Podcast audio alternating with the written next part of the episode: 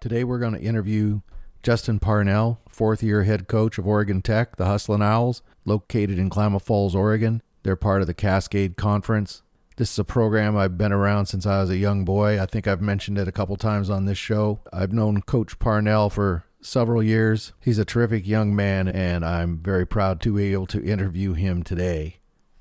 Coach Parnell is a native of Sutherlin, Oregon. He played college basketball at Northwest Nazarene and transferred to Oregon Tech in his junior year, where he was a first team All American and he went undefeated at Danny Miles Court as a player, going 38 and 0. Following graduation, Coach Parnell assisted at Clackamas Community College, then moved on to the high school ranks and guided the Lost River High School to a 20 and 9 season and a Southern Cascade title. He was also named the Conference Coach of the Year that year. He was named as, as the successor to the great Danny Miles following four years on the Hustlin' Owl staff.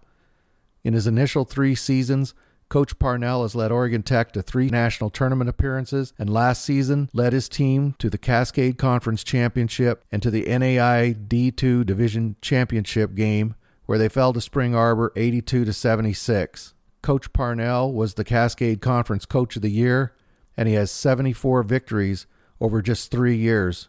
Justin Parnell has accomplished one of the most difficult tasks in all of sports, successfully stepping in for a legend.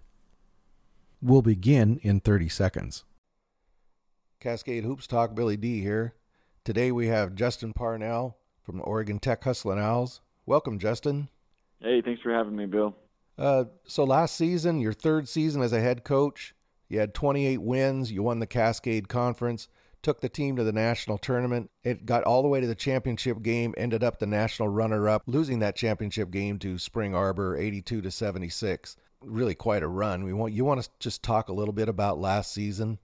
You know, I think really last season started, you know, 3 years ago and you know, we brought in a great recruiting class and got the culture the way we wanted it and um, got the work ethic back to where we wanted it and um, kind of tried to, you know, taking over for Coach Miles here and did such a great job for so long. There were some things that, that we wanted to change just to make it our own. And, you know, it took a few years and, um, you know, the guys did a heck of a job last year. We, we hear a lot that, you know, you guys played unbelievable, you know, in the national tournament, but, you know, for us to win the Cascade Conference and go 15 and 3, we had to play pretty well all year um, with just a few hiccups. And then, you know, coming out of the Cascade Conference as the regular season champions, and then losing in the first round in the conference tournament to the eight seed. Um, it was actually a really good team and a tough matchup for us, Northwest.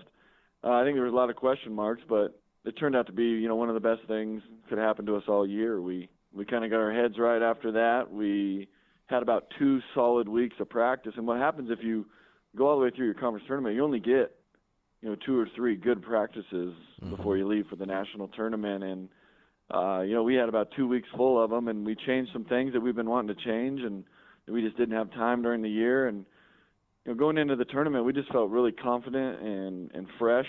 You know it kind of felt like we had a reset. Going into that first game against Antelope Valley it was almost like we were like a caged animal you know coming out. And you know I think we ended up going up 22 or 23 in that first half on on uh, Antelope Valley, and they're a really really good basketball team. And then you know our energy was just it was his, it was at a level that I hadn't seen all year. It was like a team that had been we had been beat in the first round two years in a row, and uh, they weren't going to let that happen. You know they weren't going to let that happen again. Right. And then once you get out of that first round, I think guys realize, man, you're just a few games from from doing something special. And you know we got down early by 12 against um, Kokomo and had a lot of trouble staying in front of them and defending the three. And you know, obviously our system is, you know, we we want to play fast, and eventually we wore down Kokomo and came back and and won that game by 12. And the same thing with Indiana Wesleyan. Um, we got down early, and I think we got down 11 or 12, and we eventually wore them down. And you know, when we got past that game, I would I would say it's probably it was probably a surprise. You know, going into that one, talking with the coaches we're like, ah, you know what? It's been a good year, and going into the Elite Eight, and I just thought, you know, Indiana Wesleyan was just so talented, and Yeah. it's not that we were conceding that. We were just, we just thought, you know, it's been a heck of a year, and you know, whatever happens today happens. We need to be proud of these guys and proud of the job that they've done, and you know, once we got into that game, we realized, okay, maybe you know maybe we can do something here, and we made a great run, and then you know we really got hot in the second half, and um, I don't know if anybody in the country could have beat us that night. Just the way we shot the ball, and you know our intensity level and our energy level was was as good as it's been all year. So we get out of that one, and we go to the Final Four, and we're playing a familiar foe in College of Idaho, where they know exactly everything that we want to do, and we know what they want to do, and we've played against that zone a million times, and you know we just had a couple guys really step up and were unbelievable in that first half. It's Seth Erickson and Kyson Faust. I think they combined for you know 34 points, and you know I think we were up 25 or 26 in the first half in that game, and so it was just kind of an out of body experience because you know we're not 24 points better than than College of Idaho. They're really well coached and a mm-hmm. great team, and so we get out of that game, and you know we're headed to the national championship game, and against probably the perfect match for us. You know, we really want to play fast and aggressive, and and Spring Arbor wants to slow it down, and um, you know, they want to run their stuff, which they do so well, extremely well coached, and Marindet and you know Durnell, they're just two really tough guards, and Beckman, the big kid, and and they just they they slowed us down. They did a great job. Their game plan was perfect. But I was really proud of our guys. We made a run there at the end and finally started to wear them down. We just we just ran out of some time. But it was it was a run that I'll never forget, you know, and I hope that's not the last time we get to do that.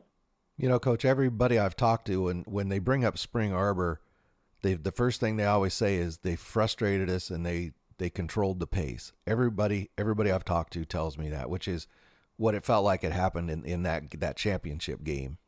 It did. And yeah, you know, our biggest worries were were that they would slow the game down and be able to control that pace.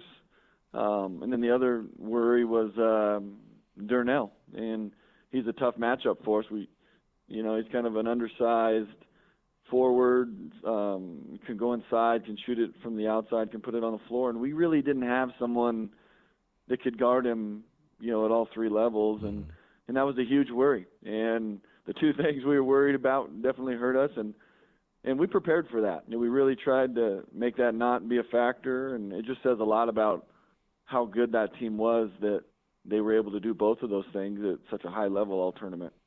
Well, coach, it was a great season, and you you mentioned uh, taking over the program from Danny Miles had over a thousand, well over a thousand wins. One of the top five winningest coaches in college basketball history, not NAIA, college basketball history you've made it look like you just jumped in the car at full speed. Danny jumped out and you jumped in. To, I'm sure it wasn't that easy. Can you talk about that journey a little bit and then what last year meant to the program being to be able to bring it back to the championship game? Sure, yeah. You know, taking over for Danny, um, first of all, was just a huge honor. Um, you know, I think he's the greatest coach in the history of college basketball. I truly believe that, and you know, just his just him wanting me to take over the program and you know giving me his vote of confidence was just something really special and, and that'll never be lost on me but taking over him also wasn't an easy you know wasn't an easy thing we you know this this community is really involved and you know we have such great fan support and they had just grown to love Danny over the years and you know 45 years of seeing him on the bench and then someone else taking over especially someone 28 years old with no head coaching experience. Um, I think there were a lot of questions, and we've just tried to do the best we can every day. And you know, I think when I took over, and I've been asked the question of quite a few times of how it was, and I think you just have to be okay with no matter what you do, no matter what your team accomplishes, and no matter what we accomplish, it's all been done before. You know, they've won over 10 conference championships. You know, Oregon Tech's won three national titles. Um, now we've been to the national championship game five times. It's all been done before. So if you're doing it for what other people think of you, then then you, I think it was a perfect scenario, a perfect storm for someone to really struggle taking over for them. But if you're doing it for you know kind of your love of the game and and the relationships with kids and and the experiences that you're going to get, it's great. You know, and the fans here in the community have been 100% supportive. Um, I think it helps that we've won. Uh, if, you know, if we were losing, I think it would have been a little bit, um, a little bit different. But I knew when I took over that it was going to be a big job, and we needed a great coaching staff. And you know, Paul Poach stayed on uh, with me, and you know, Paul's a tremendous coach. It's like having a second head coach. His relationships with the players are really genuine. Um, his knowledge of the game is as good as anyone out there. Um, so for him to to stay on with me and still with me this in the fourth year um, has really been huge. Uh, you know, I really consider him you know one of my best friends and just really close friend that um, really didn't have to stay on. He, he's a retired guy. He could be doing all sorts of things, but you know he stayed on because he loves our guys and the program, and we definitely wouldn't have had the success so far without him. And then you know we knew we had to get Josh Wetzler, who I played with here, and Josh has just done a great job. A lot of what we do offensively is really just a reflection of Josh because his offensive mind is is brilliant, and a lot of what you see us do and run is is comes from him. So we knew we had to get those two guys on the staff, and then we knew we had to go recruit. And I think we've done a really good job of getting Oregon Tech type guys and and guys that can really play, and they bought into the system, and and then getting back to the national championship game in the third year was probably a little quicker than we thought, but um, you know we wouldn't give that back ever. so you you talked about Oregon Tech guys, so you're you definitely have that background. You went to Sutherlin High School. You were, uh, I might be wrong here. I think you're in the top 100 high school scores in the state of Oregon. You uh, went over to Northwest Nazarene and, and played, and then in your junior year, you transferred to Oregon Tech. You became an All American there. I said in the intro, you you never lost a game on that floor down in Klamath Falls. You went 38 and 0. You know, you just really excelled within the Cascade Conference. Uh, one of the best players in the country and a lot of people hold you up as the ultimate Oregon Tech guy. That that must have kind of added some pressure to you knowing that you had to maintain what you had walked into. There was obviously pressure, um, you know, but I think we all felt pretty confident that we could keep this thing going. And um, you know, the great thing about Oregon Tech is it, it isn't a year-to-year program where you know we're losing seven or eight guys and bringing seven or eight guys in um, you know, there's a tradition here, and you get kids to buy into the system and the, and the tradition, and you know, it's really you're hoping that you're not going to have any down years, and, and you're going to be able to recruit and replace and and redshirt guys, and but you know, really, I've had the you know, talking about going back to Sutherlin and Northwest Nazarene, my whole playing career, I played for amazing coaches. Um, you know, I never probably from fourth grade on when I started playing basketball. I never played for anybody. Yeah, I really didn't feel was a there was a great coach. You know, back in high school at Sutherland, I played for one of the best high school coaches in the state, Craig Stinnett. I've always felt that he was at the wrong level, and he really should have. You know, he really should have been at the college level. But he was a great coach at Sutherlin, and a lot of things I learned there, we still use here. And then, um, you know, I had the opportunity to play for Coach Tim Hills at Northwest Nazarene, who is one of the best offensive minds I've ever been around, and and just one just a genuinely great person and um, it was wonderful. And then playing for Coach Miles here was obviously a, the experience of a lifetime. And um, you know, but each one of those guys that I played for, you know, we use a lot from each one. And obviously with Coach Miles, we're using the same kind of offensive system and our transition game. But uh, each one of those guys really is kind of reflected, you know, kind of in my coaching philosophy. So after you graduated, uh, you did a couple of different things, and you ended up at Lost River High School, and you had quite a good season there. You won the SCL title. You were Coach of the Year, and then you went back and joined Danny Miles' staff. Prior to being the head coach, I believe you were on four years on the staff, one year as the associate head coach, I believe. What did you learn? You know, going out, you had played for great coaches, and you had had a, a ton of success as a player but then you go out to Lost River High School. Now you're the man. You were able to have success there. So, what did you find within yourself that allowed you to be successful right off the bat? And then when you came back to Oregon Tech, working with Danny and Mike Bazan, I mean, you know, just talk about that that learning build you had because obviously, once you took over as the head coach, you had a, a very good foundation because you won right off the bat. Yeah, so my first year out of playing, you know, I wasn't really sure what I wanted to do. I thought about going to play overseas. I thought about going into law enforcement. You know, I thought about being a teacher. I really didn't know what I wanted to do. What I did know is that I love being around the game of basketball and I love being around you know young people and love being part of a team. So I was you know I assisted for Danny that first year out of college and you know did a couple different jobs on the side and then you know he really encouraged me to go get a high school job and kind of here locally and try to figure out exactly if being a head coach was something I wanted to do. And you know, my wife was still going to school here, um, so it was a perfect time for me to go out to Lost River, which is you know a very small town, uh, Merrill, Oregon, and you know they do love their sports out there. But uh, we went out there and you know we did. We had a great year. We went 21 and nine, and we had really good kids and you know, we ended up losing, I think, to the state champion, you know, in the round of 16, you know, at their place, and we almost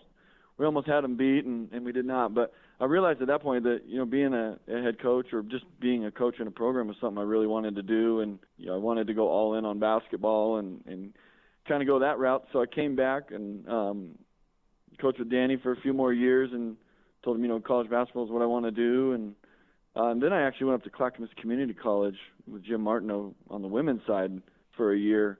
You know we were my wife and I, you know, she had got a job in up in Portland, and that sounded like something we maybe wanted to try out for a year. And as soon as I got up there and started helping Jim at Clackamas, Coach Miles called and wanted me to apply for the head coach job because he says he was going to re, uh, retire.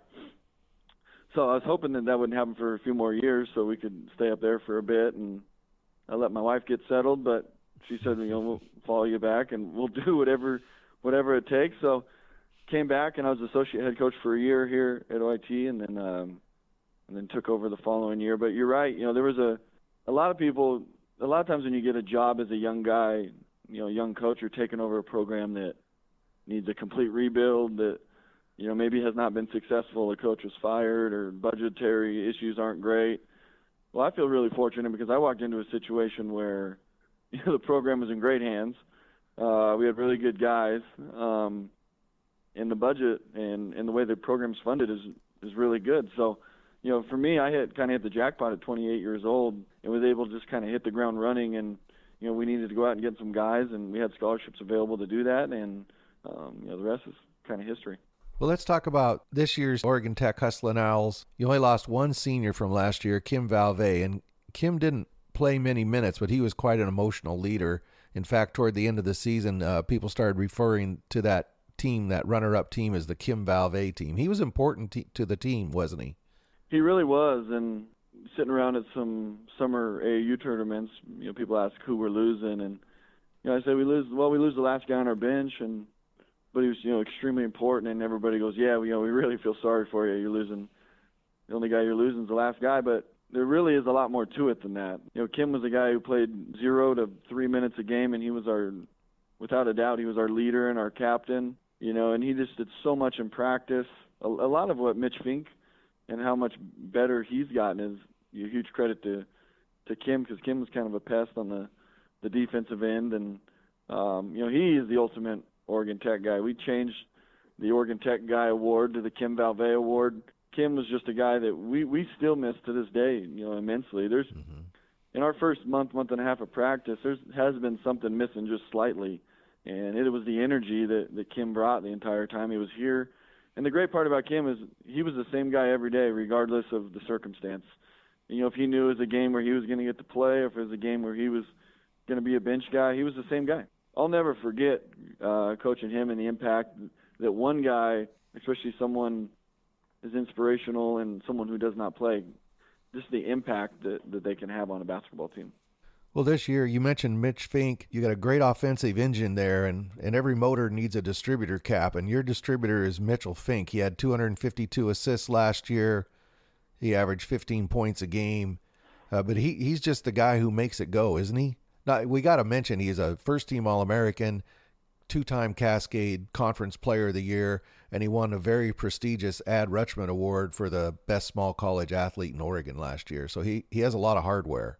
Yeah, Mitchell is he's a special talent, you know, in many more ways than just the offensive end, but you know, he's so talented with the basketball. You know, he puts so much time in and he's such a he has such a high IQ that teams guard him in so many different ways and he's just able to adjust and adapt and react in any situation and people have tried to guard him a lot of different ways and we've been asked the question how we would guard him and I I don't know. Uh you know, he just is if you know we run so many ball screens with him, and if you hedge it, he can split it.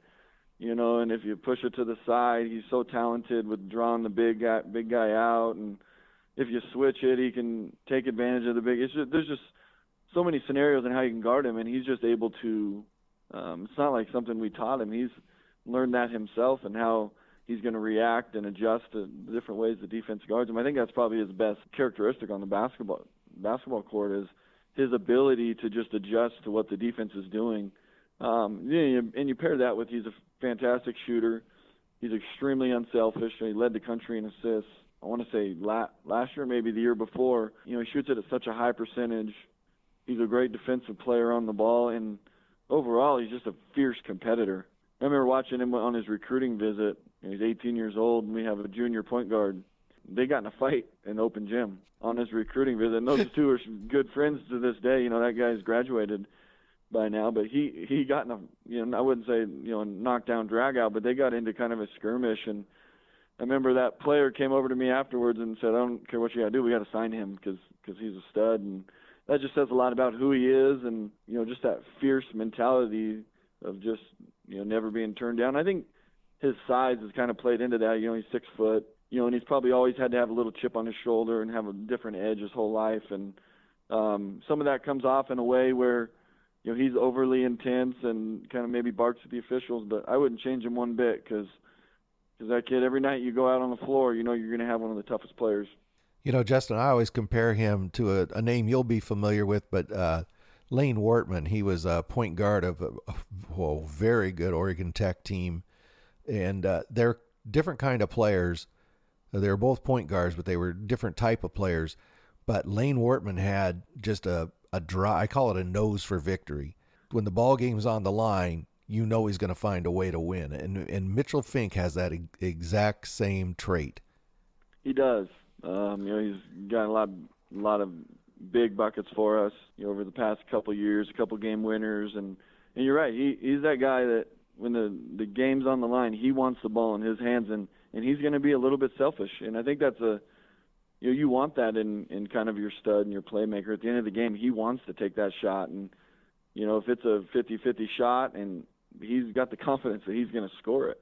And I think that's hard to do because you know some kids can be a little bit self-conscious about you know maybe he should have given it up at the end of the game or or or what. and, You know, scared of what his teammates think. But his teammates have accepted it, and he's accepted it that he's the guy. And he, when we need him to go win us the game, he will. So let's talk about some of the great players he has around him.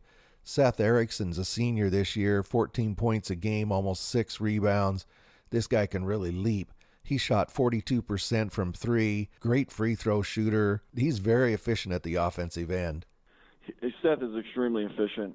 The great the great part about Seth is he is probably one of the best pure shooters you know, I've ever been around. And he hasn't always been like that. When he was in high school, when we recruited him, he was just an athlete, and he was pretty skinny and lanky, and you know he just was kind of a high flyer and you know, kind of the mo on on Seth coming out of high school is that you know he wasn't a great shooter or passer, but he could fly. Going into his, I think it was his junior summer, he tore his ACL. I don't know if he's fully ever recovered from it, so he's had to change his game, and he's really changed his game to more of a controlled, pure shooter. You know, very fundamental and you know efficient player. And he went from you know, a guy that we weren't sure if he was ever going to recover from that knee injury to he's one of the harder guys to guard in the Cascade Conference because you know, he's so under control inside. You know, he'll lift fake you and pivot you to death. But on the perimeter, like you can't leave him for an inch. And if you do, he's going to knock it down and and he's going to shoot it at a really high percentage. But it says a lot about Seth and his character that you know he kind of faced the hardship with his knee that still to this day bothers him. But he was able to change his game and and maybe take a little bit of a step back from just being a great athlete to just being a really efficient basketball player. Another senior is uh, Tyler Heeb part of that part of that original recruiting class. Nine points a game, three and a half rebounds, but stats don't tell the story with Tyler Heeb, do they? They don't. They do not. And you know, we actually had Ty. He shot under 40% from the field last year, all you know, for the for the entire year. And he started and played a ton of minutes. And I guess from the outside looking in, you would probably wonder, you know, why we played him so much. But it's because he was probably the best on-ball defender I've ever seen. And you know, no, no matter who, if he's, you know, Jordan May was a fantastic talent in this league. Um, you know, he did a heck of a job on him twice. Um, and then Justin Martin from Multnomah, he did a great job here at home. So Ty, the stats do not tell. And I could care less if Ty shoots 20% or below. He's going to play because he can defend, and you know exactly what you're going to get out of Ty on that end of the floor every single night. He's one of those guys. You know, I always call he and Scotty Burge the company men because they just show up, they do their job, they clock in, they clock out, and you know exactly what you're going to get every single day. And you know, we have a bunch of those guys, but you know, Ty is definitely the leader of that group. The other thing with Ty is, you know, he can go 0 for 5 in a game, and I can guarantee you, if he's got a shot to win it, he's going to drill it. He hit seven threes at Multnomah, um, you know, after a really hard start shooting to the season, and he saved us in that game. Uh, he hit three threes in the last seven minutes at Southern Oregon um, to beat them. You know, and then at Northwest Christian when he was really struggling offensively uh, on the road when the game where we really had to win, he hit a big three where he got fouled to kind of get the game tight, and then he made a free throw with about 0.1 seconds to go Yep. uh, to give us the win. Right in about two minutes before that, he went 0 for 2 from the line. So with Ty, you just got to know when the game's on the line, you got you know what you're going to get. And then you had a couple of couple of juniors with them. Uh, Scotty Burge, uh, almost five points a game, couple rebounds. Uh, you just mentioned he's kind of a steady Eddie. Yeah, Scotty is another guy who shot didn't shoot the ball well last year and started for us, and and the reason is because he's just a tremendous team defensive player, um, and he's a ball mover, and he's another guy that you know we we we want to get off to a good start in every game, and with uh, Scotty, you know exactly what he's going to give you to start every game. You know, Scotty's the type, just like Ty, we call him the company man, that no no matter what, how hard practice is or what goes on, you know, they're always going to be a voice of the coach in the locker room. I can't say enough good things about Scotty. He's probably one of our, and I say this in a nice way, he's probably one of our worst athletes, but he's our best defensive player. And that tells you just that tells you everything you need to know about him. Is that you know he he's a guy that's constantly in stance. He's a great de- team defensive player. He's pretty good on the ball, and no matter what, he's going to have you know a tremendous attitude. He we do a thing in practice every year where guys give thought talks, something they're going to talk about at the beginning of every practice. And Scotty talked about we have with so much depth on this team. We have you know eight or nine guys who might be able to start, who are good enough to start. And he goes, you can either be bitter about your playing time or you can enjoy just a great experience. He admitted that at times last year, even though we couldn't see it as coaches, that you know he was bitter and he felt he should have played more. And you know he self-reflected this summer and just realized that you know being part of this program and, and being part of a team with these guys and your best friends is, is enough. If that means getting to play as part of it, that's just gravy. But he gave that speech at the beginning of the year, and I really felt it got us off to a great start mentally. He comes from a great basketball family. His dad was one of the best coaches in Washington high school history, winning almost 500 games, almost 80% of the games he coached. Uh, we're going to actually have him on next week. Yeah, Doug is a Doug was a great high school coach. Um, he's a good friend of mine, and and you see a lot of Scotty in him. And you know, he definitely raised a great kid, and you know, and Doug really loves this program too. And then in the middle, you got another junior, Garrett Albright. He's out of out of Bend, Oregon. He really came on toward the end of the year and played his heart out in the tournament last year.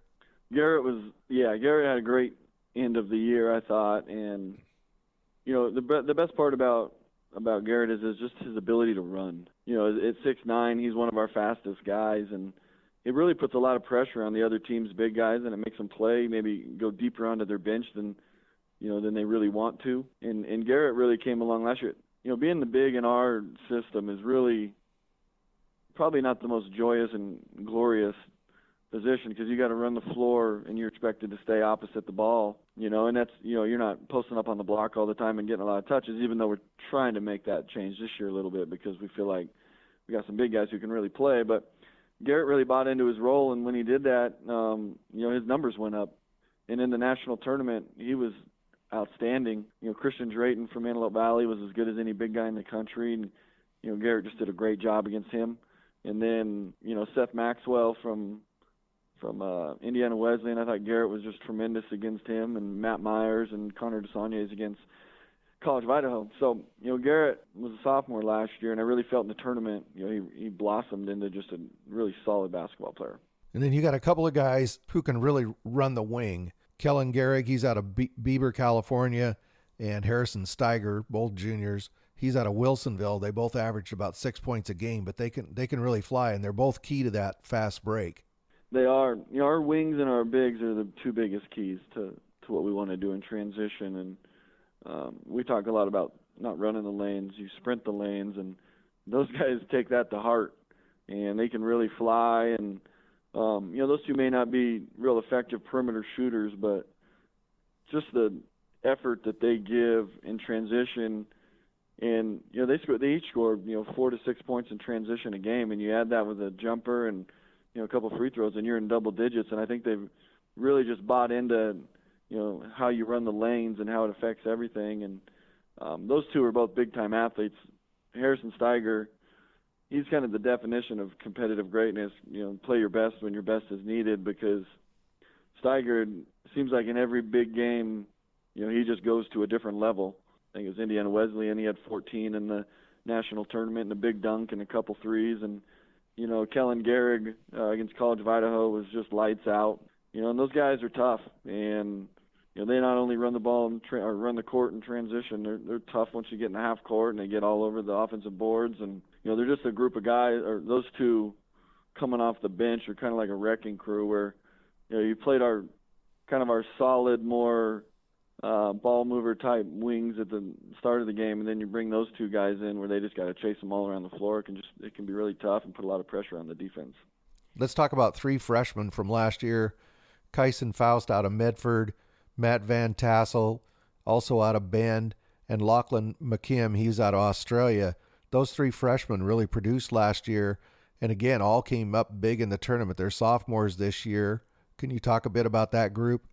Yeah, you know, it's we go through our guys, and there's just so much depth. You talk about those three; those three are probably good enough to start. You know, that just happens to be that we have a lot of depth, and they have some good players and some veterans in front of them. But you know, Kyson, when you when you have Kyson on the floor going into any game, you know you have the most tough, you, know, you have the toughest kid, you have the most physical kid, and you have the best athlete, and that's a good combo. You know he's just as tough as they come. Uh, you know he's just relentless on the offensive rebounds. And this year he's going to play four positions for us. He's going to play everything but the point. And then Matt Van Tassel. Matt's probably our most improved player. Um, you know, it's six seven. He can six seven and built. Um, you know, he can shoot the three. He's one of our probably our top two shooters right behind Seth Erickson. He can put the ball on the floor. You know, he can score getting to the rim. He can score as a pull-up jump shot, and then he's really effective in the post with how physical he is. So Matt is a guy that wouldn't surprise me one bit coming off the bench if he's you know one of our top scorers, if not our top scorer.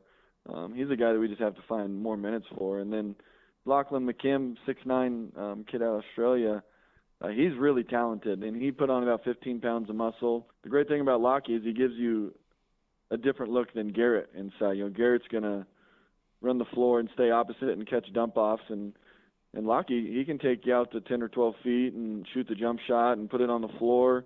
He's really long, so it's just nice that both both of our bigs give you a little bit different of a look, and they're both really good.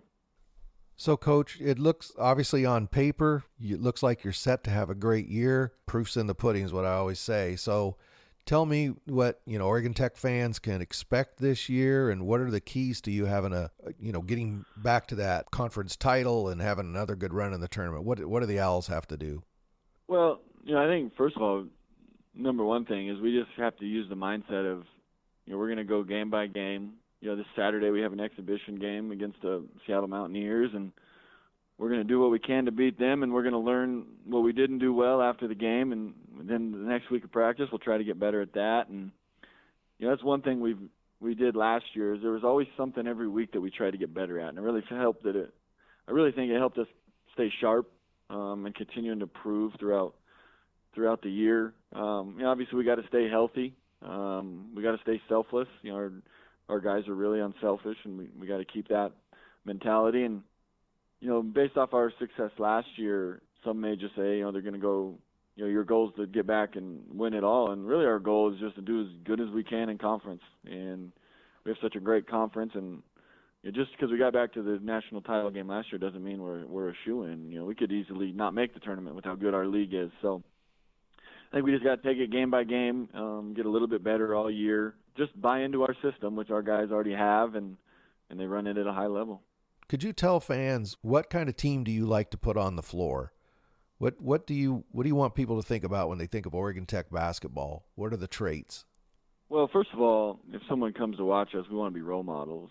You know, especially the young kids or you know athletes and and people in general. You know, we want to be a class group of guys, and that doesn't mean we're not going to be intense and we're not going to be passionate and energetic. We just want to be, you know, someone that you know our Klamath Basin and our community can be proud of. And then second is we we want to play really fast. And if you if anybody watches us, they know that we want to play fast. We talk about not running the lanes. We're going to sprint the lanes, and we're going to do that every time. And I think it's easy to be a running team that you know when when it's comfortable you're going to run. You know when the whole purpose of running is to get easy baskets, and you're not going to do that and get multiple easy baskets if if you don't sprint the lanes every time. So I think you know we want to be really fast. At the same time, we want to be controlled. So if teams are able to get back on us in transition, we want to make them work in the half court and because I think the knock on you know fast break teams is you know you're not going to be very efficient in half court. Well, we want to do both. We want to make you work, and then we want you to have to guard us in the half court, um, and you know at least 20 seconds, and um, you know try to score that way. So we're not just going to throw up. We call it the gray area where you can sometimes play between transition and the half court, and you're just not getting a good possession. So we want to be fast, controlled, and we want to be really unselfish. Uh, we want to be extremely unselfish. The last two years, you know, we've been in the top five in the country uh, in assists per game. And then lastly is we're going to guard you. And we haven't been a great defensive team in terms of points given up, but that's also hard because we we there's a lot of possessions in our games with how fast we play. So we look more at the you know defensive field goal percentage and the three point defensive field goal percentage. So we're going to make that tough on you. And then I guess you could add that we're just going to be poised. And we've won a lot of close games the last couple of years, and I think that has in large part due been due to our um, our poise at the end of games and having guys that you know have experience and have been there before. Well, coach, I really appreciate your time. I want to say to all the fans there in the Klamath Basin, get out there and buy your tickets. Call the school today. Go to OregonTechOwls.com. Get your tickets today because this is one of the best teams in the nation playing one of the best conferences in the nation. Coach, the coaches poll in the conference uh, selected you first, and then a national poll just came out today, selected you second in the nation. Uh, I just want to encourage fans to get out and support. NAIA basketball is the best entertainment value in America. It's about seven, eight dollars a seat. You buy a season ticket, a pair of season tickets is going to cost you less than a weekend in Portland, and you're going to be entertained all all winter. So get out and buy your tickets and support these young athletes. They're terrific people. Uh, Coach, I thank you so much for your time. Yeah, thanks, Bill. You're doing a great job. Uh, it's been, you know, our staff has listened to all of uh, all the interviews and doing a great job. More importantly, you're a great fan, and we appreciate you here at Oregon Tech. Well, Coach, that means a lot to me, and uh, thank you again for the time. And uh, if you like this podcast, subscribe and favorite. Let's get the word out on NAIA basketball. Thanks, Coach. Thank you.